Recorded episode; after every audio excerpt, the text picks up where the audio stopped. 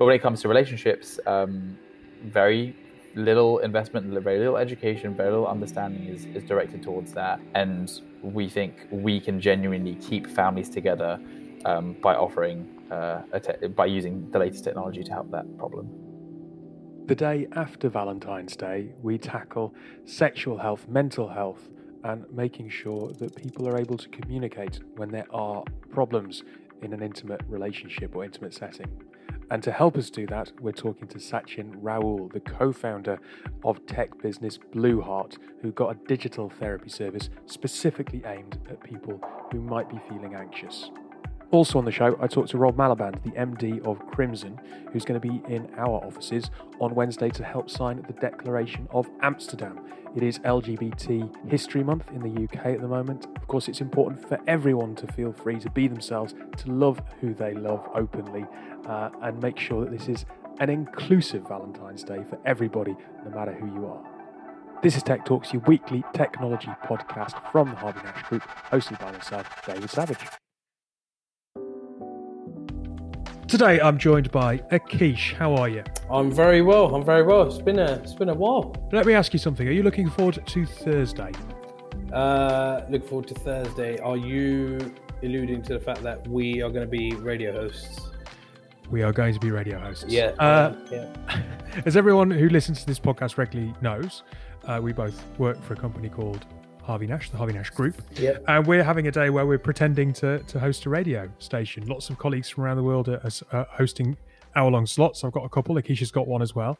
Um, and I thought I'd mention it because if you're a regular regular listener, rather, uh, why not tune into my second hour, which I think is at one o'clock G M T. So a breakfast show for you Americans, an evening show if you're over in Australia. I'm going to be giving away a fitness tracker. Are you? Yeah. Oh, mate. Going to play a quiz. Going to give away a fitness tracker. That is very good. That is very good. What what, what time did you say yours is? You're tuning into that slot now, aren't you? Uh, no, because I'm live at one to two p.m. U K time. Don't think you are. I have it on good authority that I am at one p.m, mate, because I went for the old lunchtime show. Oh, I'm two p.m. I'm two p.m. Ooh. Oh, yeah. Well, well, well highlighted. Yeah, I got my times wrong. So I'm not nine and one. I'm no. ten and two. You're ten oh. and two. You know why? I, I, I know I, I know why I'm getting confused. You're gonna blame time zones for it, are you? Yeah, pretty much. Yeah. Anyway, so if you tune in at two o'clock U K time, yeah, uh, then yeah, you could win a fitness tracker. I'm not sure whether it's going to be uh, a Fitbit, a Garmin, or an Apple Watch yet because I'm not sure what the budget is. But it'll be something. It'll be something good uh, to help you with your with your exercise. Folks. And if you tune in at one p.m, you can uh, win nothing. British time, you can win nothing, but you can be involved in the big fat British quiz. Uh, oh, yeah, yeah. So just to clarify, I, I'm doing an international slot, and Akish is doing a British slot. Well, I'm just representing the country, aren't I? Yeah. Uh, just so you know, by the way, if you're on your jingle, if they pronounce your name wrong, that's my fault. My name? Yes. So Brilliant. They're doing jingles for all the co-hosts, and I got asked to send a voice note pronouncing your full name. Brilliant. over, over to the Belch team. Uh, to the Belch, Belgium team. I, I should have just... Well, there you go. That's, that's not very promising, is it? No. Oh, it should be carnage. It's all fun and games, though, isn't it, really? Yeah, so it's look, all very good. We'll, we'll, we'll, uh, we'll put some information in the show notes on the on the podcast. And if you fancy a bit of a laugh and a bit of an, a, an extra from your favourite technology co-hosts pretending to be radio hosts, you can request songs, you can chat along, join us. Uh, anyway, we'll get into today's episode, uh, which is all about how technology can help with the sexual dysfunction epidemic that the country is facing. So I'm chatting to uh, Sachin Raoul. Uh, Sachin, you are the co-founder and C E O of a company called Blue Heart. Um, if I go on to Blue Heart on LinkedIn, it talks about the fact that on a societal level, sexual dysfunction is a public health crisis. That's a, a pretty bold statement. So do you want to explain kind of where that's come from and what Blue Heart are trying to do about it? Yeah, absolutely. So we believe that relationships are the most important facet of human life, not just spousal or romantic relationships, all types of relationships. And yet, at the same time, if you think about how we grow up and what we learn through school, through our parents, it's this kind of massive hole that we never address. And so as a result of that, like a lack of willingness of society to talk about relationships, sex, and really how we connect with other people in, in intimate and non-intimate ways, we get into adulthood and then we don't know how to connect. And we go through these cycles of pain of either breaking up or not understanding how our body works and not understanding how our body changes. And as a result, we believe that the kind of biggest source of pain in the world is going through breakups um, and, and losing kind of like very close connections. And we really feel that that is a result of lack of education and lack of um, investment in the space. And so what we are trying to do is to change that by, one, educating adults on how to have those relationships when they hit issues, um, but also um, sharing a light on why we come to feel this way and why society should change to address relationships and sex um, as a almost key part of the health agenda, because like your intimate and relationship health is so heavily correlated to both your mental and physical well-being. And so, you know, it, you know, it might seem quite abstract. It might even seem niche to some people. But if I asked, if I asked pretty much anyone, you know, when was your darkest period of your life? When did you struggle the most? When were you really struggling? It is likely to be either grief or kind of a breakup of some kind. And yet, you know, I, grief is is one that we necessarily not necessarily can do things about, though obviously like medicine does address that. But when it comes to relationships, um, very little investment, very little education, very little understanding is is directed towards that. And we think we can genuinely keep families together um, by offering Uh, a te- by using the latest technology to help that problem. And I suppose the the last year and a half has been a moment in time where a lot of people really can relate to this. You know, in the U K in particular, soaring divorce rates during the course of the pandemic. Um, I suppose uh, younger people perhaps, well, not even just younger people to be perfectly honest, but single people who are dating. It's incredibly difficult to do that um, when you've you've been forcibly kept apart from other people.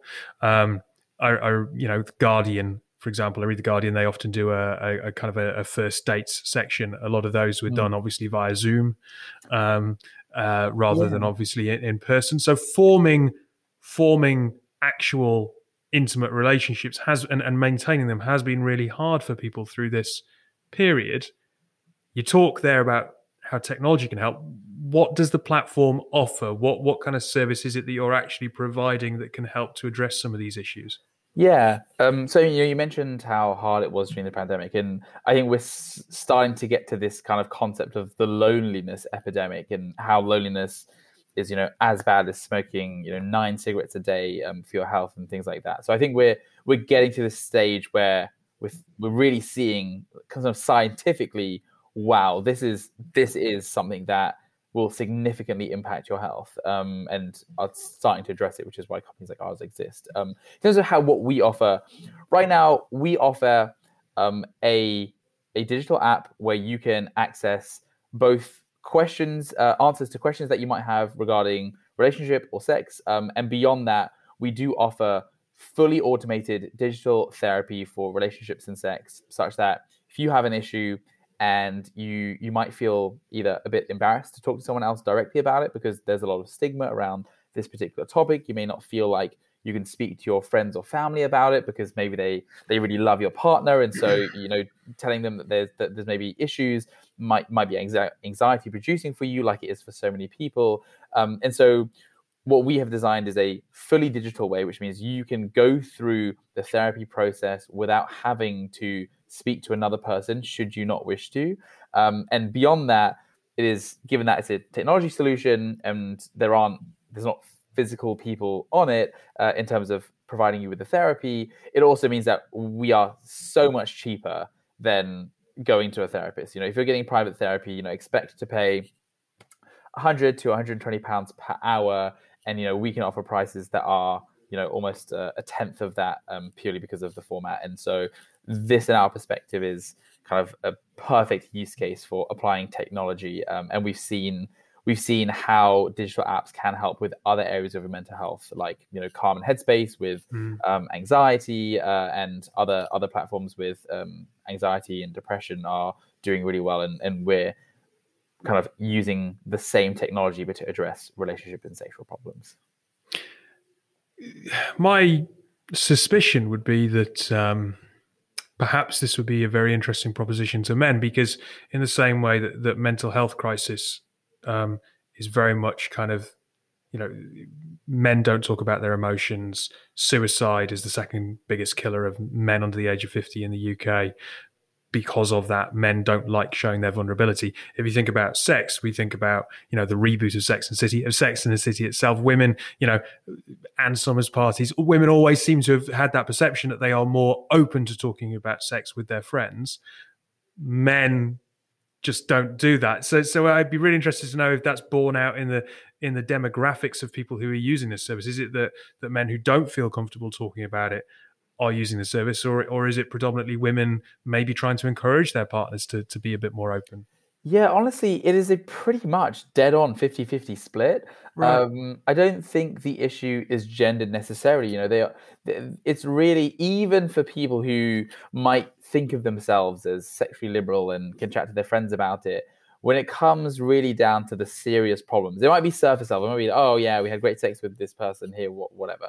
When it's, I've got a serious problem, a lot of people find it quite difficult to talk about it, even if they feel like they are a liberal person. And the reason is we all want to be good at sex, right? It is like a, it is a social holy grail, right? Like nobody wants to say, oh, either it's bad or insinuating that they're bad or anything to do with that, because that almost immediately makes you feel like you're not desirable, and nobody, even whether whether whether if it's with their friends or other people, almost nobody wants to make those admissions, even though we are all having the same experiences. So we are all struggling in some ways, but everybody wants to present themselves as if, you know, they are incredibly uh, proficient in the bedroom and have no issues under any circumstances, and, and issues for other people that are separate separate to them. And I can guarantee you that almost nobody is like that, and everybody is struggling in some way, shape, or form. And if they haven't, they will. What led you to, to starting a, a digital business in this field? Um, it it's not necessarily one that you would immediately imagine. I mean, your, your education background, having a look at it, you you studied the bachelor, but you were a B A first first class honours from from yeah. U C L. You you studied philosophy at Cambridge, so. Fantastic academic institutions, but didn't necessarily point towards either a career in tech or a career in in mental health and relationships. Yeah, so I guess there's the, I don't know, let's call it the professional background versus the personal background. I think both are important here. So um, I do genuinely believe if you want a career in tech, um, you don't necessarily need to follow a particular vocation. Uh, it really depends on what it is that you want to build. You know, if you want to build a, a like a rocket ship like SpaceX, then you might need a uh, an engineering degree. Um, but even then, a lot of the skills of running a company and product thinking is very transferable. And I think kind of arts degrees are very helpful for that. Um, and I, as soon as I started, I guess I went to uni similar to everyone else, which is, you know, what the hell do I do? Um, and, and not being sure about that. But within my first year of of my undergrad, it was really clear that that technology was the route that I wanted to go down. Um, and uh, I guess the the key philosophy behind that decision was looking at lots of different areas. You know, all I wanted to do was I wanted to have as big an impact on people's lives as as as, as humanly possible. And I think there are a few areas like that. You could, like, I think, you know, judges and the law are exceptional in that case. Um, politicians, if you're talking about sheer scale of people, um, like them or love them or hate them, uh, they do have a significant impact across millions of people's lives. Um, and then there was tech. Uh, and the reason tech won for me was because in those other spheres, like politics, like the judiciary, as a student of history, uh, which I was, um, it, will, it always seemed that whatever upholding of systems that you do, they will come falling down at some point. You know, there is no government that lasts, you know, a thousand years. They are always coming down. They, there's cycles that we go through of of X, Y, and Z. It comes, I guess, Platonic concept of kuklos. But when it came to tech, you don't really go backwards in technology. So if like other areas work in circles, technology is almost like linear progression. You know, once you have a car, you don't go back to using horses. Like you, you got something that's better. And then once you have air travel, you don't use trains, for example. I guess we, we use some forms of those, but in terms of like main ways of traveling, like internationally, um, or ships is maybe a better comparison with planes. But um, uh, that that to me was the draw of technology, which was technology moves forward. If you invent something new and people love it, we're unlikely to go back to a previous version if it's been an improvement. And so if we can make purely digital therapy that is as good as the world's best therapist, it's unlikely that we would use kind of like in-human services for most of these forms of therapy. So that's the type of innovation that we want to move like humanity in that step forward. And that would also bring access to hundreds of millions of more people than could possibly be serviced by, you know, all the sex therapists in the world couldn't possibly serve the world population, but you know, Blue Heart technology can conceivably. Um, and then in the kind of like why Blue Heart, in terms of if we answer the question why technology, and that comes through my own experience of um, having issues around sex. Um, that was me going through a breakup of my own, feeling heartbroken, having my first real ex- like experience with severe anxiety, and kind of through that journey and struggle, learning that basically everybody has that very similar experience, and yet not everyone feels comfortable talking about it. Not everyone feels comfortable talking about the kind of impact that may have on their sex life, because again, it comes back to that idea of like we all feel like we have to hold face when it comes to the sexual domain. Um, and then I also went through the therapy journey, and it was transformative. It put me uh, in this like incredible position in my life. And I just wanted more people who were struggling like I did to have that opportunity, because the therapy that I did was super expensive. And, uh, you know, I was doing relatively well at that time. I'd started another technology company. It was going well. So I was just about able to afford it. But I knew this would never be possible for the majority of people on this planet.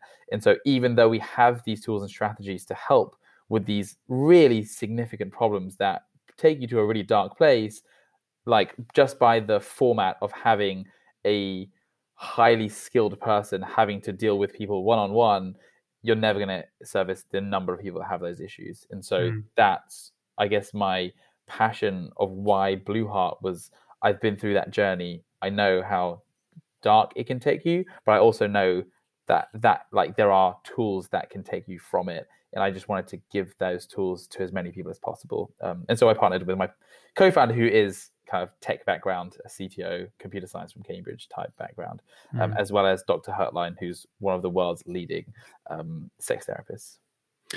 Look, if you don't mind me asking, I mean, sexual therapy, sexual health, is this about people coming to terms with their anxieties? Is this about them accepting who they are? Is this about giving them confidence? So, you know, you talk about saving face. We all want to be as, as good as we can in the bedroom. Is this about trying to improve your mental state so you are better? Or is this about just making you more accepting and and and relaxed? I mean, or is it different for each individual person? Yeah. So, I mean, it's when you say those two things, so that they are inherently linked. So the more stressed mm. you are, the worse things are probably going to go for you. So getting people to be relaxed is almost the same as getting things to perform better. That those are kind of like, uh, like yeah. inherently linked um, things, um, and it, it, it can differ. I think there are kind of kind of the majority of people fall into particular categories, but but it can differ. So I think the the idea of who you are is actually quite a kind of dangerous concept. So you might think of yourself as, I'm the type of person that likes X, or I'm the type of person that likes to have sex X number of times. But throughout your life, that's going to change. You know, particularly with older men, there is such a high correlation with men past the age of fifty with cardiovascular issues um, and having uh, erectile dysfunction. Those are just really common things that happen. With women, it might be menopause, and you might have been one way when you were younger. And as soon as you go through that phase, your body is now completely different. Your desires are now completely different to maybe where you once were when you were twenty, thirty, forty. And as a result, you are a different person. You have different desires, you have different um kind of like abilities yourself. And so I, I think part of it is also having people detach from the idea of like, this is the type of intimacy that I need and want, or this is the type of relationship that I want and thinking about, actually, this is going to change a lot throughout your life. It's going to change with stress. It's going to change with all these different life events that are going to come your way. And it's really helping people kind of get to grips with those changes, um, and that it's not the case that you're going to be consistent. I think that's one big category. The other big category is just like really bad social norms. So like really shame around sex is absolutely everywhere. And a lot of people, even those who might consider themselves as kind of liberal and open about this, really don't understand how deeply ingrained it is in them that sex is bad and the shame and guilt that they hold and attach to it, and how we need to train and, and teach you that actually this this isn't bad and you shouldn't feel shame. And once you get rid of that shame and guilt, things are going to look a lot better for you, and you're going to be a lot happier with yourself a lot more of the time. Mm. Look, I think it's fascinating. Um, one last question.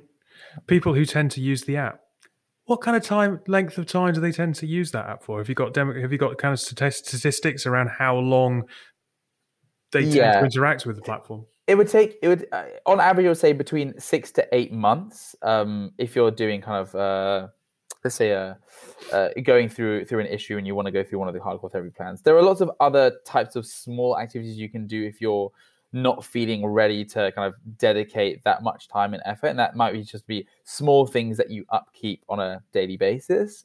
Um, but, but for the kind of like, kind of a core therapy, I would say, you know, six to eight months on average is a really good time for you to be like, right, this is uh, de- dedicating the required amount of time to, to get you to a place where you're feeling really happy, really comfortable. Um, yeah. And it is a process, you know, it's, it's not something that's going to happen overnight. Um, it really requires determination. Which to me speaks volumes about the fact that this is a wholly healthy, long-term change that someone can kind of get real value and real kind of solace and and, and sense of peace of mind from. Yeah, I mean, I like to think that it's going to change your life. You know, it's really, and we've had people say that this is something that has completely changed how they feel themselves, and, and, and where they were crying themselves to sleep every night, now they can feel relaxed and and their anxieties have gone away. And um, obviously that is why we why we do it. Yeah. And look, a therapy app. So on Google, on Android rather, on on Apple. We're on both, both the App Store and Play Store. You can find Blue and just Heart. Search Blue Heart. Blue Heart, Blue Heart Therapy. You'll both will come up, um, and you'll find it there. Sachin, thank you very much for your time today. No problem. Thanks, David. Great to be here.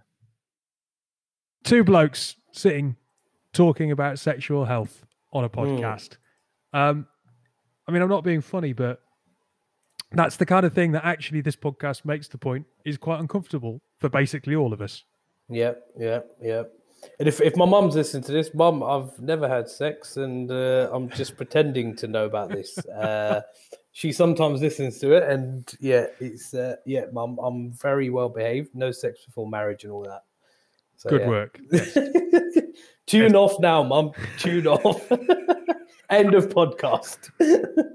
I do I do think, look, you know, kind of silliness aside, there are some really, really important messages in this. First of all, loneliness is as bad as nine cigarettes a day. I had no idea that that was the case.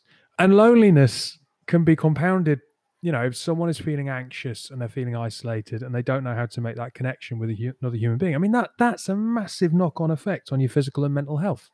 Hmm. I, th- I think also it's been amplified by the pandemic, right? Whereby, yeah. like, if you're literally, if you went into the pandemic single and, or even like not living with someone, like even if you were with someone, so to speak, and, you know, kind of in a relationship, and you then went into pa- into the pandemic and you didn't live with them, it made it very hard for people to meet up, right? And even though you might feel like, oh yeah, but I'm with someone, but you, you know, that kind of loneliness and, and the kind of vacuum of not being able to see someone and, you know, kind of, oh, if, if I think were, back, if to, you were intimate yeah. or whatever, then, you know, not being able to do that. If I think back to kind of university and mm. kind of having a girlfriend at university, if you'd then been forced to be at home with your mum and dad for, yeah. the, for, for months on end and not being able to see that person, mm. it would have been awful. I mean, I suppose the only consolation would be that you also would know that your other half was in a similar situation. It's not like you'd be at home and they'd be going out, but yeah, yeah. it would still it would still be awful.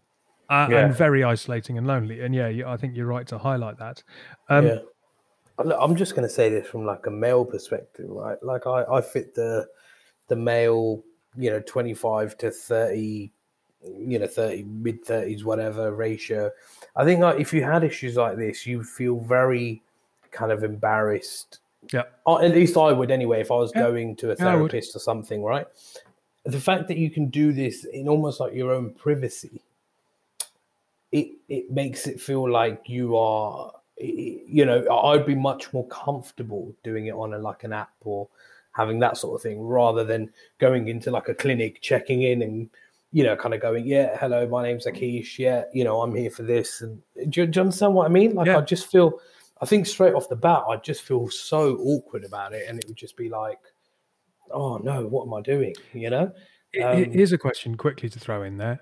Um, And I ask this because nearly half of our audience is American, and here are two Brits that they listen to on a regular basis.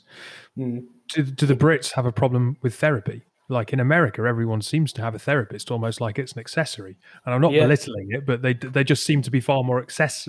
Um, sorry, it seems to be far more accepted, and they seem mm. to be far more accessible. Mm. I, I, I think we do. I think there's a cultural thing. I think it's.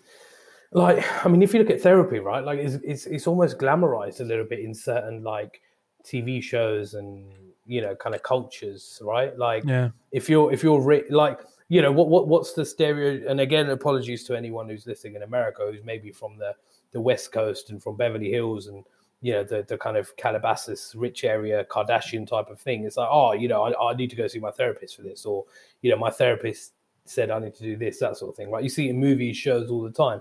Whereas I think in England it's a bit like, oh, right, you've got a therapist. Oh, okay. Like, what's wrong? You must be mental. Do you know what I mean? Like, yeah. it, Some, it, something's it, wrong with you. Exactly. Oh, something's wrong with you. It's not to say, oh, I've got a therapist that just, you know, I, I is someone I can talk to and it keeps on the straight and narrow and, you, you know, it just allows me to reflect or whatever. It's more, yeah. oh, you've got something wrong with you because you need a therapist. Do you know which what is I mean? Which is ridiculous. There's a huge pressure, certainly around sex in this country, to, for everyone to say that they're amazing. And I think that's true of mm. the entire Western world. And everyone claims to be amazing and have no issues. And and everybody struggles to a point. And if they say they haven't, they probably will at some point. So mm. at some point in your life, you probably will need some help and someone to talk to yep. to help you keep on the straight and narrow, as you say. Absolutely, absolutely. And I, and I think um, do, you, do you know what I, I, I'm. I, In in the last few months, I've I've really um, I've I've really kind of changed my opinion on it because like th- there was some stuff that happened in my family and whatever, and we kind of went through stuff, and as as a as a family, um, you know, we, we all kind of went and, and saw a, a therapist, and I kind of thought, you know, it was very much kind of movies, like you sit there and lying down and it's like, oh, what is the first thing that come to your mind when I say banana? Like, you know, I thought it was all that sort of thing, but it's it's so not, like, you know, and it's much more kind of consultative. It's kind of like thinking about, you know, kind of where you were and emotions and feelings and kind of like, you know, stuff that that can really help trigger things. And um having gone to a therapist a few times, I kind of think, oh, it's it's great. Like it It just gives you a different perspective on things. And sometimes it's not always to say that I, I, th- I think what people misconstrue a, a therapist with is they'll probably say that everything you do is wrong. But, you know, sometimes they will also say like what you're doing to, to d- deal with certain things is completely correct and mm. maybe tweak this, do that. Do you know what I mean? So um, whereas in this case, I think, I think the, I think what he's trying to, to do, um, I think it's great because what what he's trying to bring is an element of, yeah, technology, entrepreneurship, um, launching something new, but it's definitely something that I think a lot of people will kind of buy into. I also like that that Sachin talks about um, sexual norms as well. Um, he talks about the fact that we're supposed to feel, or, or society tells us that we should feel shame when talking about this. You joked, mum, turn off. Yeah, you know, and that that's indic- indicative of, of this, right? Sex is bad, mm. therefore you can't have sex until you're in a in a proper long term relationship. Absolutely not. Uh, yeah. And you know, Sachin talks about the fact that we shouldn't feel shame. Mm. Uh, and mm. I think that's absolutely fair. And I'm going to use this as a pivot to go into the second part of the episode, because um, Blue Heart and Sachin are trying to address um, positive sexual health uh, and a positive attitude towards it. And part of that for a very long time has been that a huge amount of people in our society have been persecuted for their sexual norms and what is normal, but what other people would decree not to be. Um, it's currently L G B T History Month. And on Wednesday at work, we're going to be signing the Declaration of Amsterdam, um, which uh, basically is there to show um, the L G B T Q I A plus community that we are there and that this is a safe and welcoming environment. So we'll pivot into that, because I think that's that's an important thing to be talking about as well. But Akish, thank you for your time. And absolutely, Missus Akish, y- your son's a good boy. Missus Akish, she's not my she's not my wife, mate. It's my mum. you know, you know how at the beginning I, I said that I had to pronounce your name for the radio. Yeah, There's me yeah. avoiding pronouncing your surname oh, wrong. Oh right. Anyway, mum, you know, yeah, Missus Coker.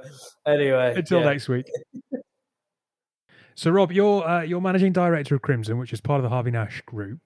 Uh, why are you going to be present on Wednesday when the group signs the Declaration of Amsterdam uh, and shows that it's a, it's an organisation that does have that commitment to fostering an inclusive workplace? Why particularly are you going to be there?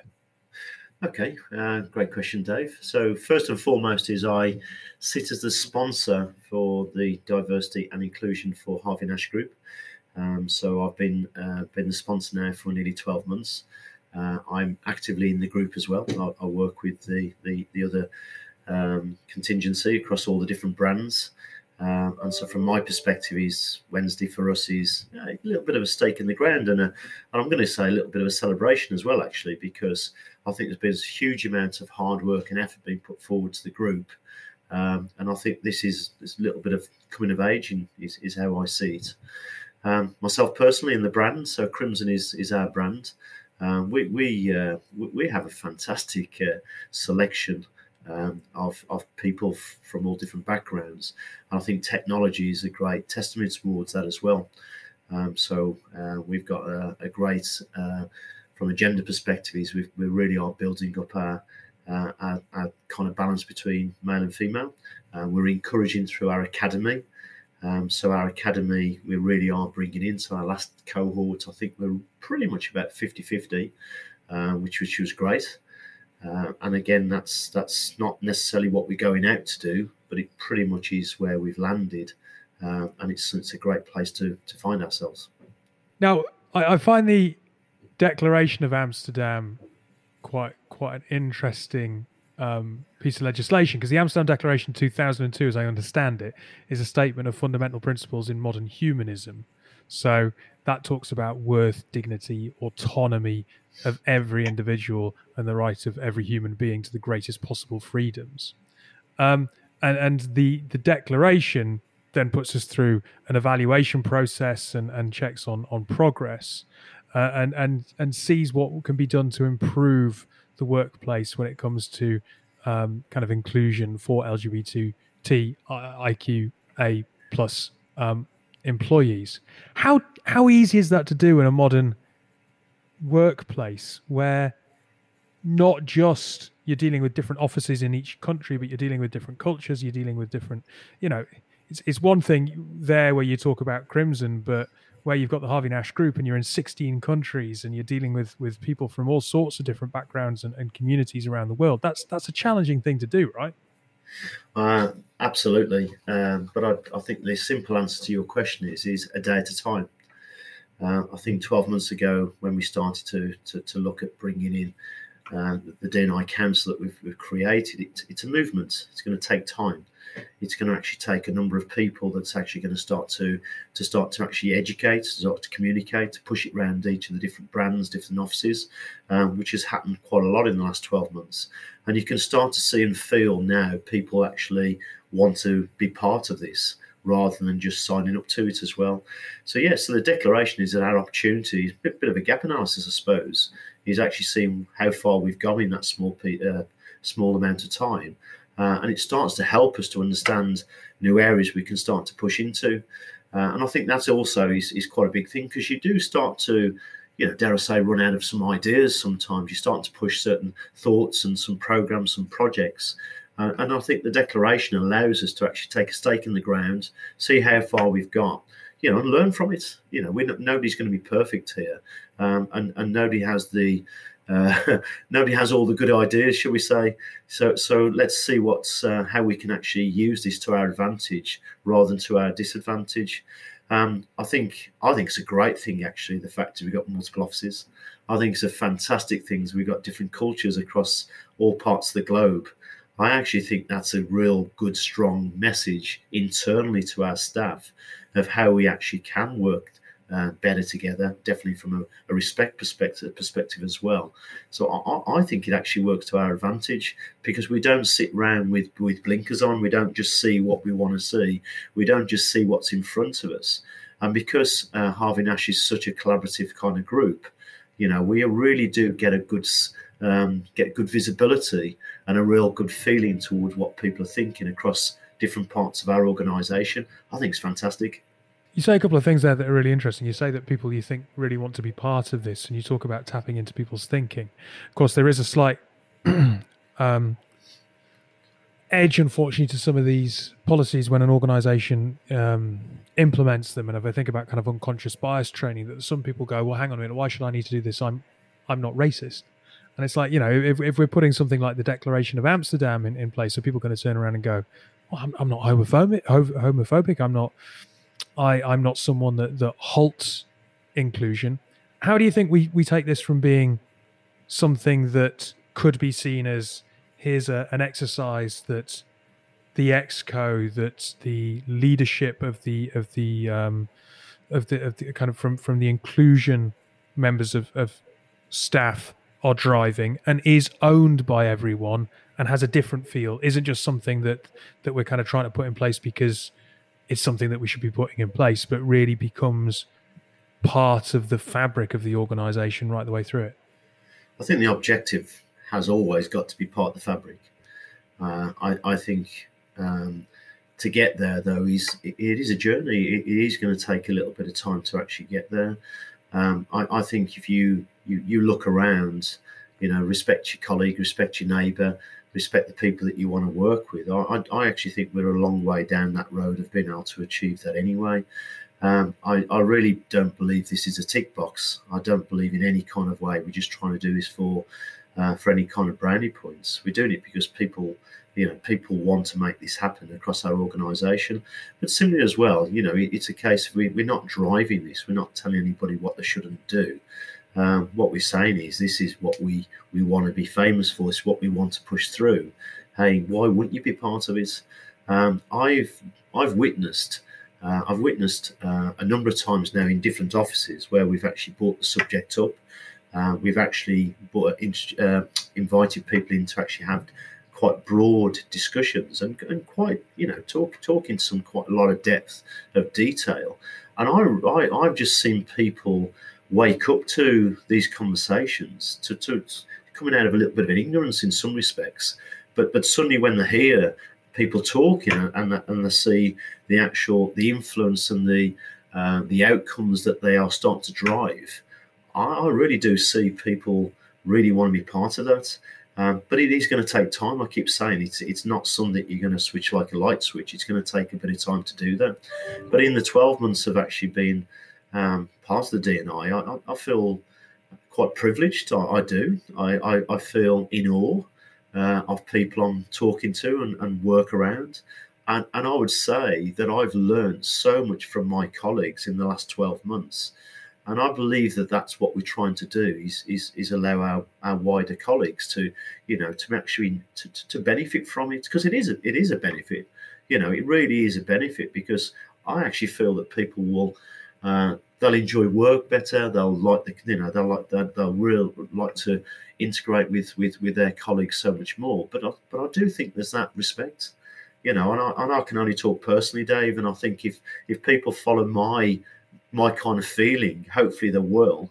Wow, what, what a great what a great company, and what a great way to way to go. And it shouldn't just be within our own organisation. Remember as well, you know, we're responsible in a in, a, in an area of, of a professional services uh, sector of of multiple clients, thousands of candidates and contractors and uh, people in our in our industry that that basically can also, you know, learn from us as well. So I think we we we work in a lot, not just within our own our own organisation. I think we can actually, uh, you know, we can pass this on further. Uh, timing is good as well. I think the timing is great. It's timing is good from from us as a nation, for us as a, uh, you know, for for what's happening in the globe today. But but I also think as us as individuals, I I, I think the timing is absolutely perfect. Look, I think I really appreciate you giving up a, a ten minute slot to have a chat about it. And uh, I really hope that Wednesday goes well and is a really positive session. I'm sure it will be by everyone. And uh, yeah, thanks. Thanks for, as I said, for, for taking some time to explain why you feel it's important. No problem at all. I, I do appreciate it, Dave. And uh, yeah, looking forward to Wednesday.